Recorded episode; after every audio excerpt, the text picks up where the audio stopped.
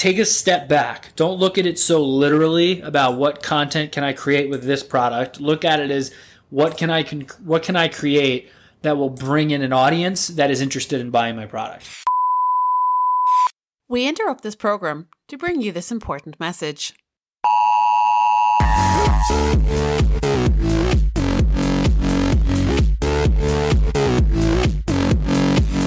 Welcome to Marketing Interruption, a daily podcast powered by BlueTuskr that interrupts your day with marketing news, tips, and strategies from an entrepreneur who lives and breathes marketing. Now, let the interruption begin with your host, Andrew Maff.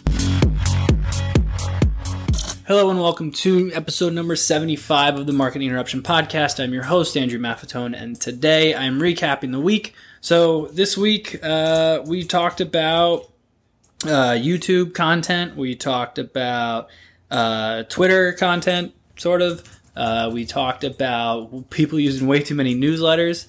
Um, you know, we talked about a lot of different stuff today, and it kind of came down to the the two interesting ones with YouTube and Twitter. A lot of questions on that about you know different content on what to use for certain sellers.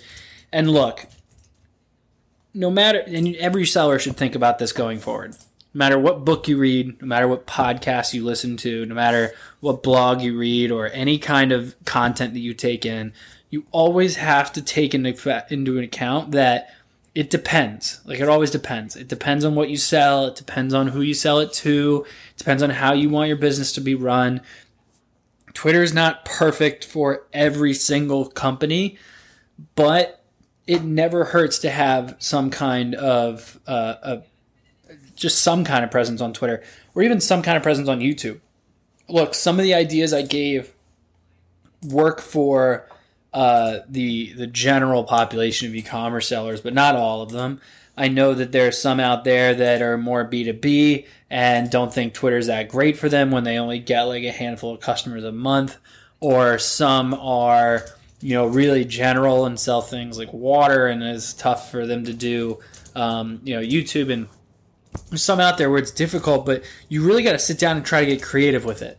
Because if you think that your brand is boring and you think there's really no way for you to market it very well, then you're just not thinking correctly because it's not true. You can market anything and make it interesting.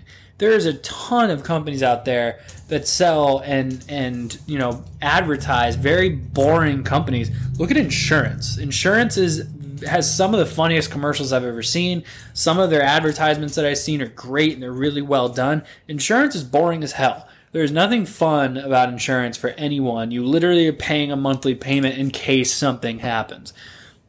You don't get anything out of it except the peace of mind. So that's one of the most difficult things to market, and it can still be done. So there's still products out there that can be done. I know this is a recap week, and I kind of went through all that stuff, but you know, I just I really want to to sell the fact here that you have to sit back and not think about how do I sell my product. You have to think about how do I communicate with my customer base or with this type of community. All they have to do is know who you are, and you have to try to bring them into an area where you can control the conversation, and the rest will come you don't have to worry about every single piece of content you do on YouTube or you know how many newsletters you write and things like that and then understand that you know it's it all has to do with my product. I have to mention my product. I have to sell. I have to sell. It's all conversion blah blah blah. It's all roi driven and it should be. But at the same time you have to do things that aren't scalable. There's things that you're going to get done that you're just not going to be able to track a direct conversion to and that's okay it needs to be kind of more of a holistic approach. The more that you can build this community, the more that they learn your name and they will come to you when they're ready to shop. YouTube, your YouTube videos may not have anything to do with your product line, but if you can retarget all those viewers using YouTube ads or Google ads, then you can obviously sell their, sell your product to them at a later date. Twitter, same concept. You may be joining in on conversations and then you may start to get followers. And then when you post things, that is when you can start to reference your product line. It doesn't always have to be exactly about your product line, it has to be about the community that you're trying to sell to. What is it they're into? So this all comes down to getting to know your customer, building out a customer profile, and understanding who your customer is. Do uh, you know customer uh, research has never been easier than it has been before. Market research is a joke now because you could just do something like SurveyMonkey and send it out to your customers. So think about that. Try to think outside the box.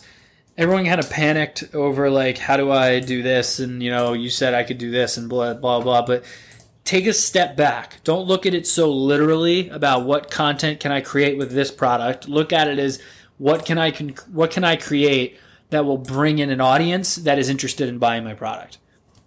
So that's all I had for this episode today. Uh, it was a good week, a lot of opinions. Um, if you have anything you want me to go over next week or in the future, or you have questions about what I talked about this week, shoot me an email, marketinginterruption at bluetuskr.com, or DM us or DM me somewhere, uh, Andrew Maff or Marketing Interruption, that kind of stuff. But thanks for coming, and I will talk to you all next week. Rate, review, subscribe, and see you then.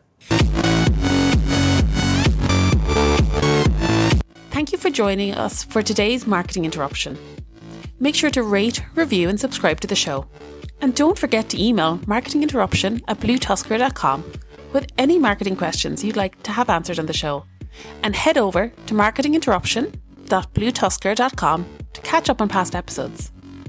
Until next time, we now return you to your regularly scheduled programming.